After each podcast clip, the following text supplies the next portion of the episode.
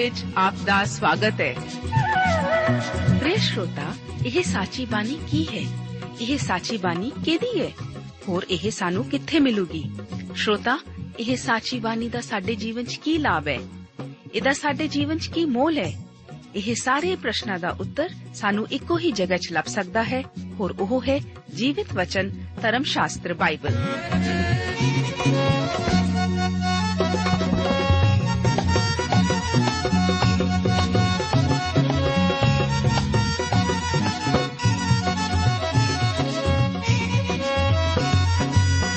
ਧਰਮ ਸ਼ਾਸਤਰ ਬਾਈਬਲ। ਉਹੀ ਜੀਵਿਤ ਵਚਨ ਦਾ ਅਸੀਂ ਇਸ ਕਾਰਜਕ੍ਰਮ ਵਿੱਚ ਅਧਿਐਨ ਕਰਾਂਗੇ।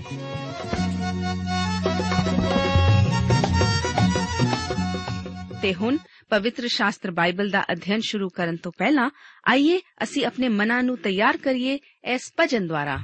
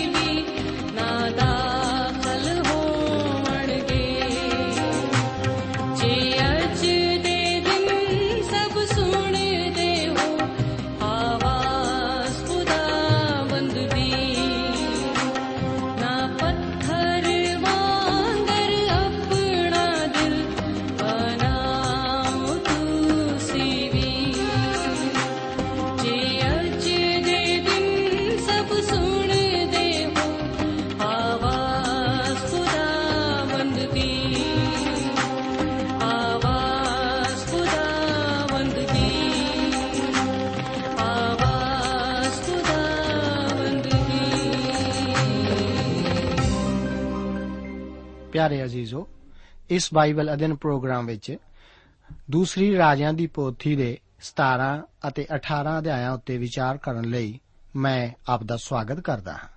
ਆਓ ਆਰੰਭ ਕਰਦੇ ਹਾਂ 17 ਅਧਿਆਇ ਨਾਲ। ਇਸ ਅਧਿਆਇ ਦਾ ਮੁੱਖ ਵਿਸ਼ਾ ਇਸਰਾਇਲ ਦਾ ਅਸੀਰੀ ਵਿੱਚ ਜਾਣਾ ਹੈ। ਤਿੰਨ ਕਾਰਨਾਂ ਕਰਕੇ ਪਰਮੇਸ਼ਵਰ ਨੇ ਇਸਰਾਇਲ ਨੂੰ ਅਸੀਰੀ ਵਿੱਚ ਜਾਣ ਦਿੱਤਾ ਸੀ। ਪਹਿਲਾ ਕਾਰਨ ਉਹਨਾਂ ਦੁਆਰਾ ਪਰਮੇਸ਼ਵਰ ਦੀ ਨਾਫਰਮਾਨੀ ਕਰਨਾ ਸੀ।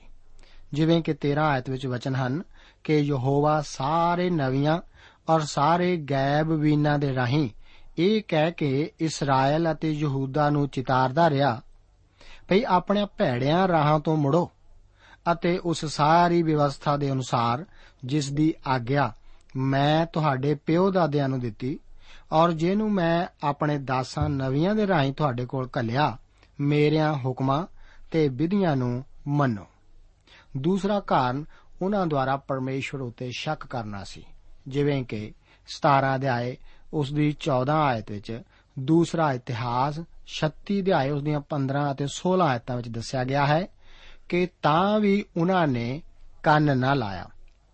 ਸਗੋਂ ਆਪਣੇ ਪਿਓ ਦਾਦਿਆਂ ਵਾਂਗੂ ਜਿਨ੍ਹਾਂ ਯਹੋਵਾ ਆਪਣੇ ਪਰਮੇਸ਼ਵਰ ਤੇ ਨਿਚਾ ਨਾ ਕੀਤੀ, ਢੀਠ ਹੋ ਗਏ। ਤੀਸਰੇ ਉਹਨਾਂ ਨੇ ਪਰਮੇਸ਼ਵਰ ਦੇ ਹੁਕਮਾਂ ਨੂੰ ਤੁਛ ਜਾਣਿਆ ਅਤੇ 490 ਸਾਲਾਂ ਲਈ ਸਬਤ ਦੇ ਸਾਲ ਦੀ ਮਨੌਤ ਕਰਨ ਤੋਂ ਇਨਕਾਰ ਕਰ ਦਿੱਤਾ। ਜਿਵੇਂ ਕਿ ਦੂਸਰਾ ਇਤਿਹਾਸ ਉਸ ਦਾ 26 ਅਧਿਆਏ ਅਤੇ 21 ਆਇਤ ਦੇ ਵਚਨ ਹਨ ਕਿ ਤਾਂ ਯਹੋਵਾ ਦਾ ਵਚਨ, ਜਿਹੜਾ ਜਰਮਿਆਂ ਦੇ ਮੂੰਹੋਂ ਨਿਕਲਿਆ ਸੀ, ਪੂਰਾ ਹੋਵੇ। ਜਿੰਨਾ ਚਿਰ ਕਿ ਸਾਡੇ ਦੇਸ਼ ਆਪਣੇ ਸਬਤਾਂ ਦਾ ਆਰਾਮ ਨਾ ਭੋਗੇ। ਬਿਰਾਨੀ ਦੇ ਸਾਰੇ ਦਿਨ ਉਹ ਸਬਤ ਮਨਾਉਂਦੇ ਰਹੇ, ਜਦ ਤੀਕ 70 ਬਾਰੇ ਪੂਰੇ ਨਾ ਹੋਏ। ਇਸ ਕੌਮ ਦੀ ਕਹਾਣੀ ਹਰ ਇੱਕ ਵਿਅਕਤੀ ਦੀ ਕਹਾਣੀ ਹੈ। 17 ਅਧਿਆਏ, ਉਸ ਦੀਆਂ 1 ਤੋਂ ਲੈ ਕੇ 5 ਆਇਤਾਂ ਵਿੱਚ ਹੋਸ਼ਿਆ ਦੇ ਰਾਜ ਦਾ ਜ਼ਿਕਰ ਇਸ ਤਰ੍ਹਾਂ ਹੈ। ਇੱਥੇ ਲਿਖਿਆ ਹੈ, ਯਹੂਦਾ ਦੇ ਪਾਦਸ਼ਾਹ ਆਹਾਜ਼ ਦੇ 12ਵੇਂ ਵਰੇ ਏਲਾ ਦਾ ਪੁੱਤਰ ਹੋਸ਼ਿਆ ਸਾਮਰੀਆ ਵਿੱਚ ਇਸਰਾਇਲ ਉਤੇ ਰਾਜ ਕਰਨ ਲੱਗਾ ਔਰ ਉਸ ਨੇ 9 ਵਰੇ ਰਾਜ ਕੀਤਾ ਅਤੇ ਉਸ ਨੇ ਉਹ ਕੰਮ ਕੀਤਾ ਜੋ ਯਹੋਵਾ ਦੀ ਨਿਗਾਹ ਵਿੱਚ ਭੈੜਾ ਸੀ। ਪਰ ਇਸਰਾਇਲ ਦਿਆਂ ਉਹਨਾਂ ਪਾਦਸ਼ਾਹਾਂ ਵਾਂਗੂ ਨਹੀਂ ਜੋ ਉਸ ਤੋਂ ਪਹਿਲਾਂ ਸਨ। ਅਸ਼ੂਰ ਦੇ ਪਾਦਸ਼ਾਹ ਸ਼ਲਮਨਸਰ ਨੇ ਉਸ ਦੇ ਉੱਤੇ ਚੜ੍ਹਾਈ ਕੀਤੀ। ਹੋਸ਼ਿਆ ਉਹਦਾ ਦਾਸ ਹੋ ਗਿਆ ਔਰ ਉਹਨੂੰ ਨਜ਼ਰ ਦਿੱਤੀ। ਤਦ ਅਸ਼ੂਰ ਦੇ ਪਾਦਸ਼ਾਹ ਨੇ ਹੋਸ਼ਿਆ ਦਾ ਚਾਲਾ ਬੁੱਝ ਲਿਆ, ਕਿਉਂ ਜੋ ਉਸਨੇ ਮਿਸਰ ਦੇ ਪਾਦਸ਼ਾਹ ਸੋ ਦੇ ਕੋਲ ਦੂਤ ਘੱਲੇ ਸਨ ਔਰ ਅਸ਼ੂਰ ਦੇ ਪਾਦਸ਼ਾਹ ਕੋਲ ਉਹ ਨਜ਼ਰ ਲੈ ਕੇ ਨਾ ਗਿਆ, ਜਿਹੜੀ ਉਹ ਸਾਲ ਦੇ ਸਾਲ ਲੈ ਜਾਂਦਾ ਹੁੰਦਾ ਸੀ। ਇਸ ਕਰਕੇ ਅਸ਼ੂਰ ਦੇ ਪਾਦਸ਼ਾਹ ਨੇ ਉਸ ਨੂੰ ਬੰਦ ਕਰ ਲਿਆ ਔਰ ਬੰਨ ਕੇ ਬੰਦੀਖਾਨੇ ਵਿੱਚ ਪਾ ਦਿੱਤਾ। ਤਾਂ ਅਸ਼ੂਰ ਦੇ ਰਾਜਾ ਨੇ ਸਾਰੇ ਦੇਸ਼ ਉੱਤੇ ਚੜ੍ਹਾਈ ਕੀਤੀ ਔਰ ਸਾਮਰੀਆ ਉੱਤੇ ਚੜ੍ਹਾਈ ਕਰਕੇ ਤਿੰਨ ਵਰੇ ਉਹਨੂੰ ਘੇਰੀ ਰੱਖਿਆ। 17 ਅਧਿਆਏ ਵਿੱਚ ਇਸਰਾਇਲ ਦੇ ਰਾਜ ਦੇ ਅੰਤ ਤੱਕ ਅਸੀਂ ਪੁੱਜਦੇ ਹਾਂ। 10 ਉੱਤਰੀ ਗੋਤਾਂ ਨੂੰ ਹੁਣ ਅਸ਼ੂਰ ਦੁਆਰਾ ਅਸੀਰੀ ਵਿੱਚ ਲਿਜਾਇਆ ਜਾ ਰਿਹਾ ਹੈ। ਇਹ ਰਾਜਾ ਹੋਸ਼ਿਆ ਆਹਾਬ ਦੇ ਈਜ਼ਵਲ ਵਾਂਗ ਹੀ ਅਤੇ ਨਾ ਹੀ ਆਹਾਜ਼ਿਆ, ਜਿੰਨਾ ਭੈੜਾ ਨਹੀਂ ਸੀ। ਪਰ ਫਿਰ ਵੀ ਉਹ ਕਾਫੀ ਭੈੜਾ ਸੀ। ਇੱਥੇ ਸਾਡੀ ਮੁਲਾਕਾਤ ਅਸ਼ੂਰ ਦੇ ਰਾਜਾ ਸ਼ਲਮ ਨਸਰ ਨਾਲ ਹੁੰਦੀ ਹੈ। ਉਹ ਉੱਤਰੀ ਰਾਜ ਉੱਤੇ ਕਬਜ਼ਾ ਕਰਕੇ ਉਹਨਾਂ ਤੋਂ ਚੰਦਾ ਲੈਂਦਾ ਸੀ। ਜਦੋਂ ਉਸ ਨੂੰ ਪਤਾ ਲੱਗਾ ਕਿ ਰਾਜਾ ਹੋਸ਼ਿਆ ਨੇ ਉਸ ਦੇ ਵਿਰੁੱਧ ਯੋਜਨਾ ਬਣਾਈ ਹੈ ਅਤੇ ਉਸ ਨੂੰ ਚੰਦਾ ਨਹੀਂ ਸੀ ਦੇ ਰਿਹਾ, ਤਦ ਉਸ ਨੇ ਸਾਮਰੀਆ ਉੱਤੇ ਕਬਜ਼ਾ ਕਰ ਲਿਆ ਸੀ। ਸਾਮਰੀਆ ਸ਼ਹਿਰ ਆਹਾਬ ਦੇ ਪਿਤਾ ਆਮਰੀ ਦੁਆਰਾ ਉਸਾਰਿਆ ਗਿਆ ਸੀ। ਆਹਾਬ ਨੇ ਉੱਥੇ ਇੱਕ ਮਹਿਲ ਬਣਾਇਆ ਸੀ ਇਹ ਇੱਕ ਬਹੁਤ ਹੀ ਸੁੰਦਰ ਸਥਾਨ ਸੀ, ਜਿਸ ਉੱਤੇ ਹੁਣ ਅਸ਼ੂਰ ਦੇ ਰਾਜੇ ਨੇ ਕਬਜ਼ਾ ਕਰ ਲਿਆ ਸੀ। ਅੱਗੇ 17 ਅਧਿਆਏ, ਉਸ ਦੀਆਂ 6 ਤੋਂ ਲੈ ਕੇ 15 ਆਇਤਾਂ ਵਿੱਚ ਇਸਰਾਇਲ ਦੀ ਅਸੀਰੀ ਅਤੇ ਉਸ ਦੇ ਕਾਰਨਾਂ ਦਾ ਜ਼ਿਕਰ ਇਸ ਤਰ੍ਹਾਂ ਹੈ। ਵਚਨ ਵਿੱਚ ਲਿਖਿਆ ਹੈ, ਅਤੇ ਹੋਸ਼ਿਆ ਦੇ 9ਵੇਂ ਵਰੇ ਅਸ਼ੂਰ ਦੇ ਪਾਦਸ਼ਾਹ ਨੇ ਸਾਮਰੀਆ ਨੂੰ ਲੈ ਲਿਆ ਔਰ ਇਸਰਾਇਲ ਨੂੰ ਅਸੀਰ ਕਰਕੇ ਅਸ਼ੂਰ ਨੂੰ ਲੈ ਗਿਆ। ਔਰ ਉਹਨਾਂ ਨੂੰ ਹਲਾ ਵਿੱਚ ਤੇ ਗੋਜ਼ਾਨ ਦੀ ਨਦੀ ਹਾਬੌਰ ਦੇ ਵਿੱਚ ਔਰ ਮਾਦੀਆਂ ਦੇ ਸ਼ਹਿਰਾਂ ਵਿੱਚ ਵਸਾ ਦਿੱਤਾ। ਇਹਦਾ ਕਾਰਨ ਇਹ ਸੀ ਕਿ ਇਸਰਾਇਲ ਨੇ ਯਹੋਵਾ ਆਪਣੇ ਪਰਮੇਸ਼ਵਰ ਦੇ ਵਿਰੁੱਧ ਜੋ ਉਹਨਾਂ ਨੂੰ ਮਿਸਰ ਦੇ ਦੇਸੋਂ ਔਰ ਮਿਸਰ ਦੇ ਪਾਦਸ਼ਾਹ ਫਿਰਾਉਨ ਦੇ ਹੱਥੋਂ ਕੱਢ ਕੇ ਲਿਆਇਆ ਸੀ, ਪਾਪ ਕੀਤਾ ਔਰ ਪ੍ਰਾਇ ਦੇਵਤਿਆਂ ਦਾ ਭੈ ਮੰਨਿਆ। ਅਤੇ ਜਿਨ੍ਹਾਂ ਕੌਮਾਂ ਨੂੰ ਯਹੋਵਾ ਨੇ ਇਸرائیਲੀਆਂ ਦੇ ਸਾਹਮਣੇੋਂ ਕੱਢ ਦਿੱਤਾ ਸੀ ਉਹਨਾਂ ਦੀਆਂ ਔਰ ਇਸਰਾਇਲ ਦੇ ਪਾਤਸ਼ਾਹ ਦੀਆਂ ਬਣਾਈਆਂ ਹੋਈਆਂ ਵਿਧੀਆਂ ਉੱਤੇ ਚੱਲਦੇ ਸਨ। ਅਤੇ ਇਸਰਾਇਲੀਆਂ ਨੇ ਗੁੱਜੇ ਗੁੱਜੇ ਯਹੋਵਾ ਆਪਣੇ ਪਰਮੇਸ਼ਵਰ ਦੇ ਵਿਰੁੱਧ ਉਹ ਕੰਮ ਕੀਤੇ ਜੋ ਚੰਗੇ ਨਹੀਂ ਸਨ ਅਤੇ ਉਹਨਾਂ ਨੇ ਪਹਿਰੇਦਾਰਾਂ ਦੇ ਗੁੰਮਟ ਤੋਂ ਲੈ ਕੇ ਗੜ ਵਾਲੇ ਸ਼ਹਿਰ ਤਾਈਂ ਆਪਣੇ ਸਾਰਿਆਂ ਸ਼ਹਿਰਾਂ ਵਿੱਚ ਉੱਚੇ ਥਾਂ ਬਣਾ ਲਏ ਅਤੇ ਉਹਨਾਂ ਨੇ ਹਰ ਉੱਚੇ ਟਿੱਲੇ ਉੱਤੇ ਔਰ ਹਰੇਕ ਹਰੇ ਰੁੱਖ ਦੇ ਹੇਠਾਂ ਆਪਣੇ ਲਈ ਥੰਮ ਔਰ ਟੁੰਡ ਖੜੇ ਕਰ ਲਏ ਸਨ। ਅਤੇ ਉੱਥੇ ਸਾਰਿਆਂ ਉੱਚੀਆਂ ਥਾਵਾਂ ਦੇ ਉੱਤੇ ਉਹਨਾਂ ਕੌਮਾਂ ਵਾਂਗੂ ਜਿਨ੍ਹਾਂ ਨੇ ਯਹੋਵਾ ਦੇ, ਉਹਨਾਂ ਦੇ ਸਾਹਮਣੇੋਂ ਕੱਢ ਦਿੱਤਾ ਸੀ, ਧੂਪ ਤੁਖਾਈ ਅਤੇ ਯਹੋਵਾ ਦੇ ਕਰੋਧ ਨੂੰ ਭੜਕਾਉਣ ਲਈ ਉਹ ਕੰਮ ਕੀਤੇ ਜੋ ਭੈੜੇ ਸਨ। ਅਤੇ ਬੁੱਤਾਂ ਦੀ ਪੂਜਾ ਕੀਤੀ, ਜਿਹਦੇ ਵਿਖੇ ਯਹੋਵਾ ਨੇ ਉਹਨਾਂ ਨੂੰ ਆਖਿਆ ਸੀ ਕਿ ਤੁਸੀਂ ਇਹ ਕੰਮ ਨਾ ਕਰਿਓ। ਅਤੇ ਯਹੋਵਾ ਸਾਰੇ ਨਵੀਆਂ ਔਰ ਸਾਰੇ ਗੈਬ ਬੀਨਾਂ ਦੇ ਰਾਹੀਂ ਇਹ ਕਹਿ ਕੇ ਇਸਰਾਇਲ ਤੇ ਯਹੂਦਾ ਨੂੰ ਚਿਤਾਰਦਾ ਰਿਹਾ ਭਈ ਆਪਣੇ ਭੈੜਿਆਂ ਰਾਹਾਂ ਤੋਂ ਮੁੜੋ ਅਤੇ ਉਸ ਸਾਰੀ ਵਿਵਸਥਾ ਦੇ ਅਨੁਸਾਰ ਜਿਸ ਦੀ ਆਗਿਆ ਮੈਂ ਤੁਹਾਡੇ ਪਿਓ ਦਾਦਿਆਂ ਨੂੰ ਦਿੱਤੀ ਔਰ ਜਿਹਨੂੰ ਮੈਂ ਆਪਣੇ ਦਾਸਾਂ ਨਵੀਆਂ ਦੇ ਰਾਹੀਂ ਤੁਹਾਡੇ ਕੋਲ ਘੱਲਿਆ, ਮੇਰਿਆਂ ਹੁਕਮਾਂ ਤੇ ਵਿਧੀਆਂ ਨੂੰ ਮੰਨੋ। ਤਾਂ ਵੀ ਉਹਨਾਂ ਨੇ ਕੰਨ ਨਾ ਲਾਇਆ, ਸਗੋਂ ਆਪਣੇ ਪਿਓ ਦਾਦਿਆਂ ਵਾਂਗੂ ਜਿਨ੍ਹਾਂ ਯਹੋਵਾ ਆਪਣੇ ਪਰਮੇਸ਼ਵਰ ਤੇ ਨਿਹਚਾ ਨਾ ਕੀਤੀ, ਢੀਠ ਹੋ ਗਏ। ਪਰ ਉਹ ਦੀਆਂ ਵਿਧੀਆਂ ਨੂੰ ਅਤੇ ਉਹਦੇ ਉਸ ਨੇਮ ਨੂੰ, ਜੋ ਉਸ ਨੇ ਉਹਨਾਂ ਦੇ ਪਿਓ ਦਾਦਿਆਂ ਨਾਲ ਵਧਾ ਸੀ ਅਤੇ ਉਹਦੀਆਂ ਸਾਖੀਆਂ ਨੂੰ ਜੋ ਉਸ ਨੇ ਉਹਨਾਂ ਨੂੰ ਸੰਭਾਲੀਆਂ ਸਨ।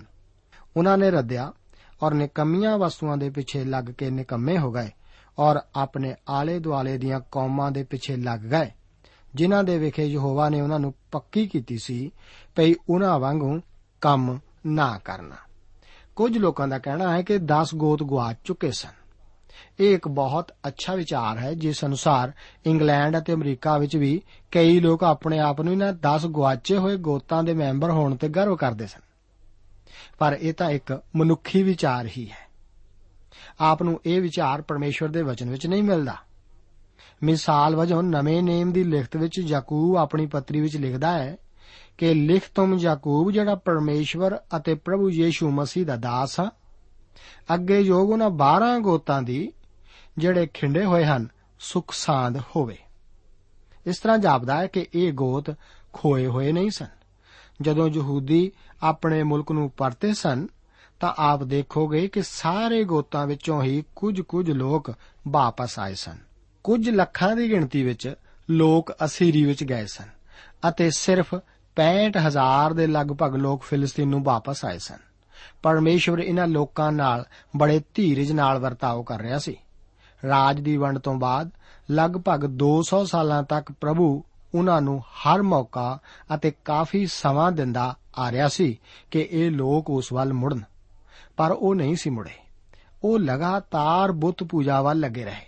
ਪਰਮੇਸ਼ਵਰ ਦਾ ਵਚਨ ਸਾਫ਼-ਸਾਫ਼ ਦੱਸਦਾ ਹੈ ਕਿ ਉਸ ਨੇ ਹੀ ਉਹਨਾਂ ਨੂੰ ਅਸੀਰੀ ਵਿੱਚ ਭੇਜਿਆ ਸੀ, ਕਿਉਂਕਿ ਉਹਨਾਂ ਨੇ ਦੂਸਰੇ ਦੇਵਤਿਆਂ ਦੀ ਪੂਜਾ ਕਰਨ ਦੀ ਜ਼ਿੱਦ ਕੀਤੀ ਸੀ।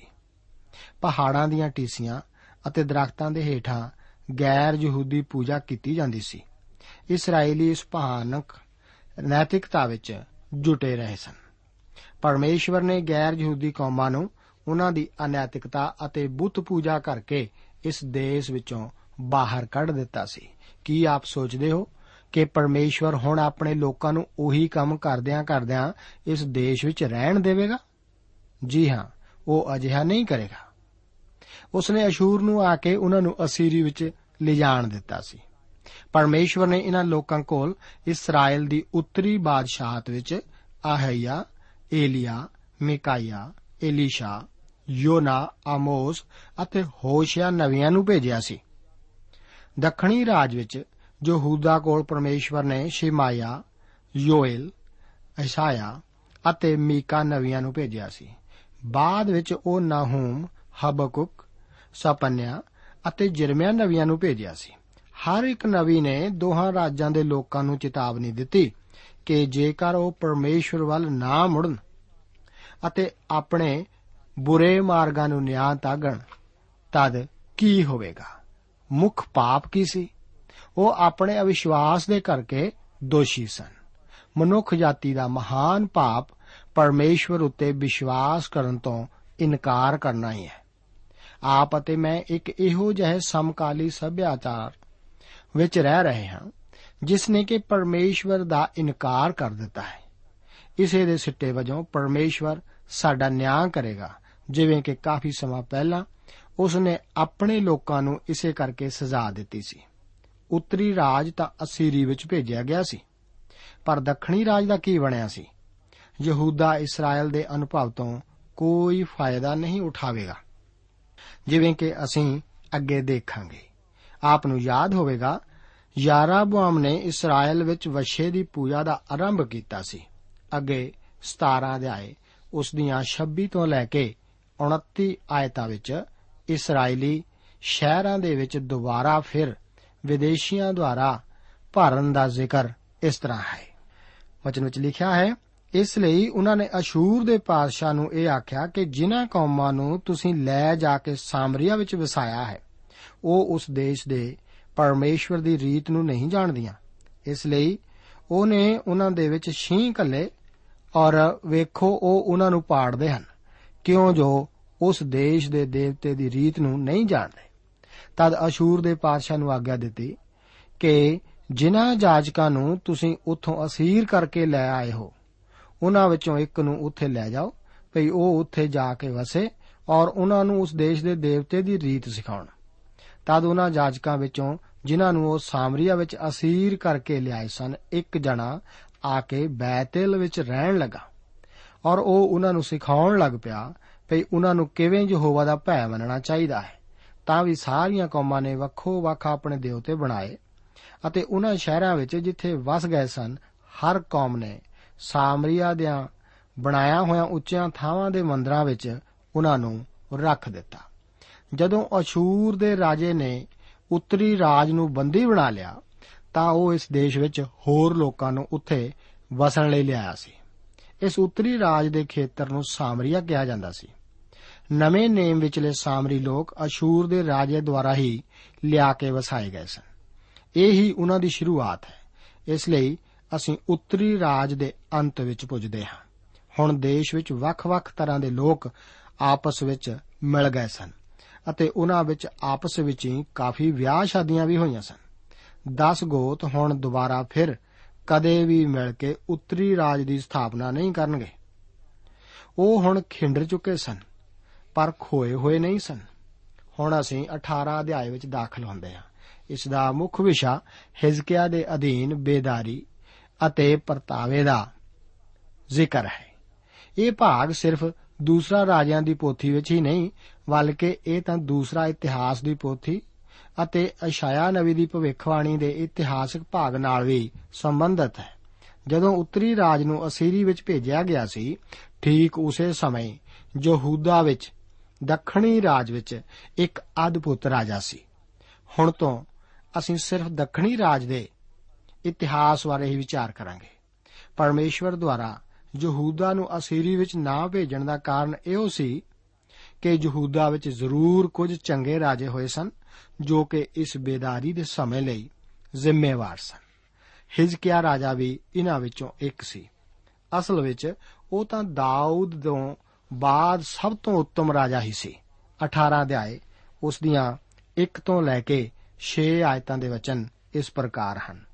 ਫਿਰ ਐਉਂ ਹੋਇਆ ਭਈ ਇਸਰਾਇਲ ਦੇ ਪਾਤਸ਼ਾਹ ਏਲਾ ਦੇ ਪੁੱਤਰ ਹੋਸ਼ਿਆ ਦੇ ਤੀਜੇ ਵਰੇ ਵਿੱਚ ਆਹਾਜ਼ ਦਾ ਪੁੱਤਰ ਹਿਜ਼ਕੀਆ ਯਹੂਦਾ ਦਾ ਪਾਤਸ਼ਾਹ ਰਾਜ ਕਰਨ ਲੱਗਾ।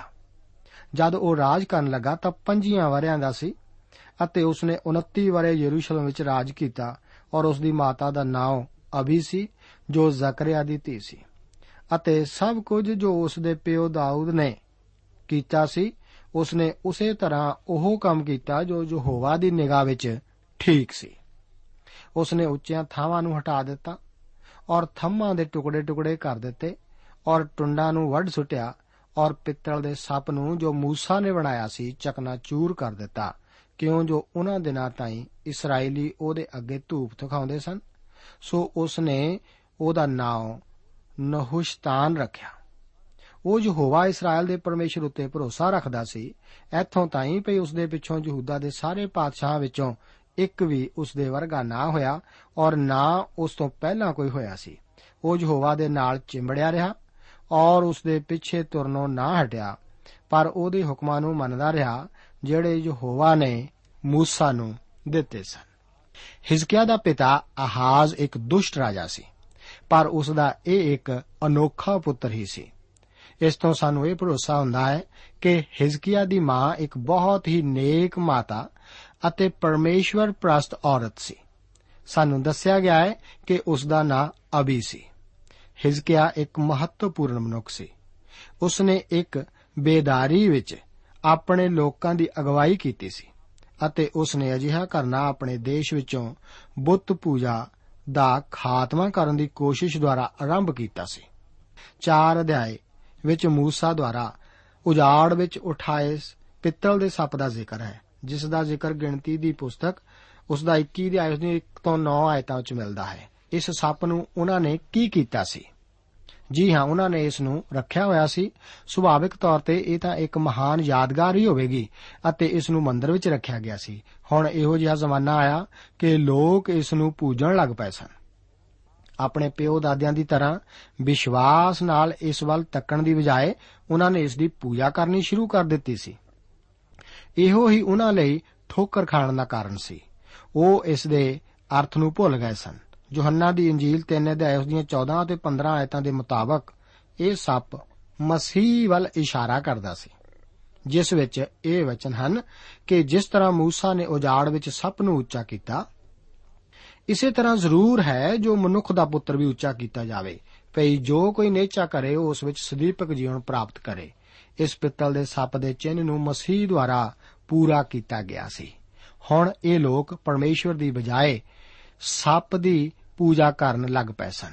ਇਸرائیਲੀ ਲੋਕ ਇਸ ਅੱਗੇ ਧੂਪ ਦਿਖਾਉਂਦੇ ਸਨ ਅਤੇ ਉਹਨਾਂ ਨੇ ਇਸ ਦਾ ਨਾਮ ਨੁਸ਼ਤਾਨ ਰੱਖਿਆ ਸੀ। ਹੁਣ ਹਿਜ਼ਕੀਆ ਨੇ ਇਸ ਦੇ ਟੁਕੜੇ-ਟੁਕੜੇ ਕਰ ਦਿੱਤੇ ਸਨ। ਇਸ ਵਿੱਚ ਸਾਡੇ ਸਿੱਖਣ ਲਈ ਇੱਕ ਮਹਾਨ ਰੋਹਾਨੀ ਸਬਕ ਹੈ। ਕੁਝ ਸੰਸਥਾਵਾਂ, ਵਿਧੀਆਂ ਅਤੇ ਕੰਮ ਇਹੋ ਜਿਹੇ ਹਨ, ਜਿਨ੍ਹਾਂ ਨੂੰ ਪਰਮੇਸ਼ਵਰ ਨੇ ਬੀਤੇ ਸਮਿਆਂ ਵਿੱਚ ਪਰਮੇਸ਼ਵਰ ਨੇ ਇਸਤੇਮਾਲ ਕੀਤਾ ਸੀ। ਬਦਕਿਸਮਤੀ ਨਾਲ ਲੋਕ ਨਹੀਂ ਜਾਣਦੇ ਕਿ ਕਦੋਂ ਪਰਮੇਸ਼ਵਰ ਨੇ ਉਹਨਾਂ ਦਾ ਇਸਤੇਮਾਲ ਕਰਨਾ ਛੱਡ ਦਿੱਤਾ। ਇਸੇ ਕਰਕੇ ਉਹਨਾਂ ਨੇ ਇਸ ਨੂੰ ਤਿਆਗਣ ਤੋਂ ਇਨਕਾਰ ਕੀਤਾ। ਇਹੋ ਹੀ ਹਾਲ ਕਈ ਸੰਸਥਾਵਾਂ ਅਤੇ ਕਲੀਸਿਆਵਾਂ ਦਾ ਹੈ, ਜੋ ਕਿ ਇਹ ਆਖਦੇ ਹਨ ਕਿ ਅਸੀਂ ਹਮੇਸ਼ਾ ਇਵੇਂ ਹੀ ਕਰਦੇ ਆਏ ਹਾਂ। ਹੋ ਸਕਦਾ ਹੈ ਉਹਨਾਂ ਕੁਝ ਵਿਧੀਆਂ ਨੂੰ ਹੁਣ ਬਦਲਣ ਦਾ ਕੁਝ ਸਮਾਂ ਆ ਗਿਆ ਹੋਵੇ। ਕੀ ਆਪਨੇ ਗੌਰ ਕੀਤਾ ਹੈ ਕਿ ਪੌਲਸ ਨੇ ਆਪਣੇ ਪ੍ਰਚਾਰ ਦੀ ਸੇਵਾ ਤੋਂ ਬਾਅਦ ਕਦੇ ਵੀ ਲੋਕਾਂ ਨੂੰ ਅੱਗੇ ਆਉਣ ਲਈ ਦਾਵਤ ਨਹੀਂ ਸੀ ਦਿੱਤੀ? ਇਸ ਤਰ੍ਹਾਂ ਜਾਪਦਾ ਹੈ ਕਿ ਇਸ ਅਭਿਆਸ ਦੀ ਸ਼ੁਰੂਆਤ ਡੀਐਲ ਮੂਡੀ ਪ੍ਰਚਾਰਕ ਨੇ ਕੀਤੀ ਸੀ। ਪਰ ਮੈਂ ਸੋਚਦਾ ਹਾਂ ਕਿ ਅਸਲ ਵਿੱਚ ਅੱਜ ਕੱਲ ਇਹ ਇੱਕ ਠੋਕਰ ਦਾ ਕਾਰਨ ਹੀ ਬਣ ਗਈ ਹੈ। ਪਰਮੇਸ਼ਵਰ ਨੇ ਪ੍ਰਚਾਰਕ ਡੀਐਲ ਮੂਡੀ ਨੂੰ ਇਸ ਦੀ ਵਰਤੋਂ ਕਰਨ ਲਈ ਅਗਵਾਈ ਕੀਤੀ, ਪਰ ਹੋ ਸਕਦਾ ਹੈ ਕਿ ਉਹ ਆਪ ਨੂੰ ਇਸ ਦੀ ਵਰਤੋਂ ਕਰਨ ਲਈ ਅਗਵਾਈ ਨਾ ਕਰੇ। ਪਰਮੇਸ਼ਵਰ ਦਾ ਧੰਨਵਾਦ ਹੋਵੇ ਕਿ ਉਸ ਨੇ ਇਸ ਨੂੰ ਟੁਕੜੇ-ਟੁਕੜੇ ਕਰ ਦਿੱਤਾ ਸੀ। ਮੇਰੇ ਦੋਸਤ, ਜੇਕਰ ਆਪ ਦੀ ਕਲੀਸਿਆ ਜਾਂ ਆਪ ਦੇ ਜੀਵਨ ਦੇ ird-gird ਕੁਝ ਬੁੱਤ ਹਨ, ਤਾਂ ਮੈਂ ਆਪ ਨੂੰ ਤਜਵੀਜ਼ ਦਿੰਦਾ ਹਾਂ ਕਿ ਆਪ ਉਹਨਾਂ ਨੂੰ ਆਪਣੇ ਵਿੱਚੋਂ ਦੂਰ ਕਰੋ। ਹੋ ਸਕਦਾ ਹੈ ਕਿ ਆਪ ਦੀ ਕੋਈ ਇਹੋ ਜਿਹੀ ਵਿਧੀ ਹੋਵੇ ਜਾਂ ਫਿਰ ਆਪ ਦਾ ਇਹੋ ਜਿਹਾ ਕੋਈ ਅਪਣਾਇਆ ਹੋਇਆ ਮਾਰਗ ਹੋਵੇ, ਜਿਸ ਨੂੰ ਆਪ ਦੁਆਰਾ ਬਦਲਣ ਦੀ ਜ਼ਰੂਰਤ ਹੋਵੇ। ਜੇਕਰ ਹਿਜ਼ਕੀਆ ਰਾਜੇ ਤੋਂ ਪਹਿਲਾਂ ਅਤੇ ਬਾਅਦ ਉਸ ਵਰਗਾ ਕੋਈ ਵੀ ਨਹੀਂ ਸੀ ਹੋਇਆ, ਤਾਂ ਇਸ ਤੋਂ ਸਾਫ਼ ਜ਼ਾਹਿਰ ਹੈ ਕਿ ਉਹ ਸਭ ਤੋਂ ਸਿਰ ਕੱਢ ਸੀ। ਉਹ ਦਾਊਦ ਦੇ ਬਰਾਬਰ ਸੀ। ਉਹ ਇੱਕ ਮਹਾਨ ਰਾਜਾ ਸੀ ਜਿਸ ਨੂੰ ਪਰਮੇਸ਼ਵਰ ਨੇ ਬਹੁਤ ਤਾਇਤ ਨਾਲ ਇਸਤੇਮਾਲ ਕੀਤਾ ਸੀ। ਇਹੋ ਹੀ ਕਾਰਨ ਹੈ ਕਿ ਉਸ ਦੇ ਜੀਵਨ ਦਾ ਜ਼ਿਕਰ ਪੁਰਾਣੇ ਨੇਮ ਦੀਆਂ ਤਿੰਨ ਪੁਸਤਕਾਂ ਵਿੱਚ ਕੀਤਾ ਗਿਆ ਹੈ। 7 ਤੋਂ ਲੈ ਕੇ 16 ਆਇਤਾਂ ਵਿੱਚ ਯਹੂਦਾ ਦੇ ਪਹਿਲੇ ਹਮਲੇ ਦਾ ਜ਼ਿਕਰ ਹੈ। ਹਿਜ਼ਕੀਆ ਇੱਕ ਹੌਸਲੇ ਵਾਲਾ ਰਾਜਾ ਸੀ। ਉਸ ਦੇ ਰਾਜ ਦੇ 6ਵੇਂ ਸਾਲ ਵਿੱਚ ਅਸ਼ੂਰ ਦੇ ਰਾਜਾ ਸ਼ਲਮਨਸਰ ਨੇ ਸਾਮਰੀਆ ਉੱਤੇ ਕਬਜ਼ਾ ਕਰ ਲਿਆ ਸੀ। ਹੁਣ ਰਾਜਾ ਹਿਜ਼ਕੀਆ ਮੁਸੀਬਤ ਵਿੱਚ ਸੀ। ਉਸ ਨੇ ਅਸ਼ੂਰ ਦੇ ਵਿਰੁੱਧ ਬਗਾਵਤ ਕਰਨ ਦੀ ਕੋਸ਼ਿਸ਼ ਕੀਤੀ, ਪਰ ਅਸਫਲ ਰਿਹਾ। ਇਸ ਕਰਕੇ ਹੁਣ ਉਸ ਨੂੰ ਕਰ ਦੇਣਾ ਪੈਣਾ ਸੀ। ਅੱਗੇ 18 ਅਧਿਆਏ ਉਸ ਦੀਆਂ 17 ਤੋਂ ਲੈ ਕੇ 37 ਆਇਤਾਂ ਵਿੱਚ ਯਹੂਦਾ ਉੱਤੇ ਦੂਸਰੇ ਹਮਲੇ ਦਾ ਵਰਣਨ ਹੈ। ਇਸ ਬਾਰੇ ਯਹੂਦਾ ਦੀ ਫੌਜੀ ਤਾਕਤ ਦੀ ਨਿਰਾਦਰੀ ਸੀ। ਬੁੱਢਾ ਰਬਸ਼ਾਕੇ ਸਿਪਾਹੀਆਂ ਨੂੰ ਨਿਰਾਸ਼ ਕਰ ਰਿਹਾ ਸੀ। ਉਹ ਹਰ ਕੋਸ਼ਿਸ਼ ਕਰ ਰਿਹਾ ਸੀ ਕਿ ਯਹੂਦੀ ਉਸ ਦੇ ਅੱਗੇ ਸਮਰਪਣ ਕਰ ਦੇਣ ਉਹ ਆਖਦਾ ਹੈ ਕਿ ਨਾ ਤਾਂ ਰਾਜਾ ਹਿਜ਼ਕਿਆ ਅਤੇ ਨਾ ਹੀ ਪਰਮੇਸ਼ਵਰ ਉਹਨਾਂ ਨੂੰ ਛੁਡਾ ਸਕਦਾ ਹੈ। ਇਹ ਤਾਂ ਸੱਚ ਹੀ ਸੀ ਕਿ ਕਿਸੇ ਵੀ ਦੇਵਤੇ ਨੇ ਕਦੇ ਵੀ ਯਹੂਦੀਆਂ ਨੂੰ ਅਸ਼ੂਰ ਤੋਂ ਨਹੀਂ ਸੀ ਛੁਡਾਇਆ। ਰੱਬ ਸ਼ਾਕੇ ਨੂੰ ਨਹੀਂ ਸੀ ਪਤਾ ਕਿ ਦੂਸਰੇ ਦੇਸ਼ਾਂ ਦੇ ਦੇਵਤੇ ਪਰਮੇਸ਼ਵਰ ਨਹੀਂ ਸਨ। ਜਦੋਂ ਕਿ ਜਿੰਦਾ ਪਰਮੇਸ਼ਵਰ ਤਾਂ ਸਾਰੀ ਧਰਤੀ ਦਾ ਪਰਮੇਸ਼ਵਰ ਸੀ। ਉਸ ਦੇ ਇਸ ਭਾਸ਼ਣ ਦਾ ਅਸਰ ਭਾਵੇਂ ਕੁਝ ਵੀ ਹੋਇਆ ਹੋਵੇ, ਪਰ ਕਿਸੇ ਨੇ ਵੀ ਇੱਕ ਸ਼ਬਦ ਵੀ ਨਹੀਂ ਸੀ ਉਸ ਨੂੰ ਆਖਿਆ। ਪ੍ਰਭੂ ਆਪ ਨੂੰ ਅੱਜ ਦੇ ਇਹਨਾਂ ਵਚਨਾਂ ਨਾਲ ਅਸੀਸ ਦੇਵੇ। ਜੈ ਮਸੀਹ। ਦੋਸਤੋ, ਸਾਨੂੰ ਉਮੀਦ ਹੈ ਕਿ ਇਹ ਕਾਰਜਕ੍ਰਮ ਤੁਹਾਨੂੰ ਪਸੰਦ ਆਇਆ ਹੋਵੇਗਾ ਤੇ ਇਹ ਕਾਰਜਕ੍ਰਮ ਸੁਣ ਕੇ ਤੁਹਾਨੂੰ ਬਰਕਤਾਂ ਮਿਲੀਆਂ ਹੋਣਗੀਆਂ। ਜੇ ਤੁਸੀਂ ਇਹ ਕਾਰਜਕ੍ਰਮ ਦੇ ਬਾਰੇ ਕੁਝ ਪੁੱਛਣਾ ਚਾਹੁੰਦੇ ਹੋ, ਤੇ ਸਾਨੂੰ ਇਸ ਪਤੇ ਤੇ ਲਿਖੋ ਪ੍ਰੋਗਰਾਮ ਸੱਚੀ Bani post box number 1715 sector 36 Chandigarh 160036 ਪਤਾ ਇੱਕ ਵਾਰ ਫੇਰ ਸੁਣ ਲਓ ਪ੍ਰੋਗਰਾਮ ਸੱਚੀ Bani post box number 1715 sector 36 Chandigarh 160036 ਸਾਡਾ ਈਮੇਲ ਪਤਾ ਹੈ punjabi ttb at twr.in ਪਤਾ ਇੱਕ ਵਾਰ ਫੇਰ ਸੁਣ ਲਓ। punjabi ttb at twr.in ਹੁਣ ਸਾਡੇ ਪ੍ਰੋਗਰਾਮ ਦਾ ਸਮੇਂ ਸਮਾਪਤ ਹੁੰਦਾ ਹੈ। ਉਮੀਦ ਹੈ ਅਗਲੇ ਪ੍ਰੋਗਰਾਮ ਵਿੱਚ ਤੁਹਾਡੇ ਨਾਲ ਫੇਰ ਪੇਂਟ ਹੋਏਗੀ। ਰੱਬ ਤੁਹਾਨੂੰ ਬਰਕਤ ਦੇ। ਹਰ ਵੇ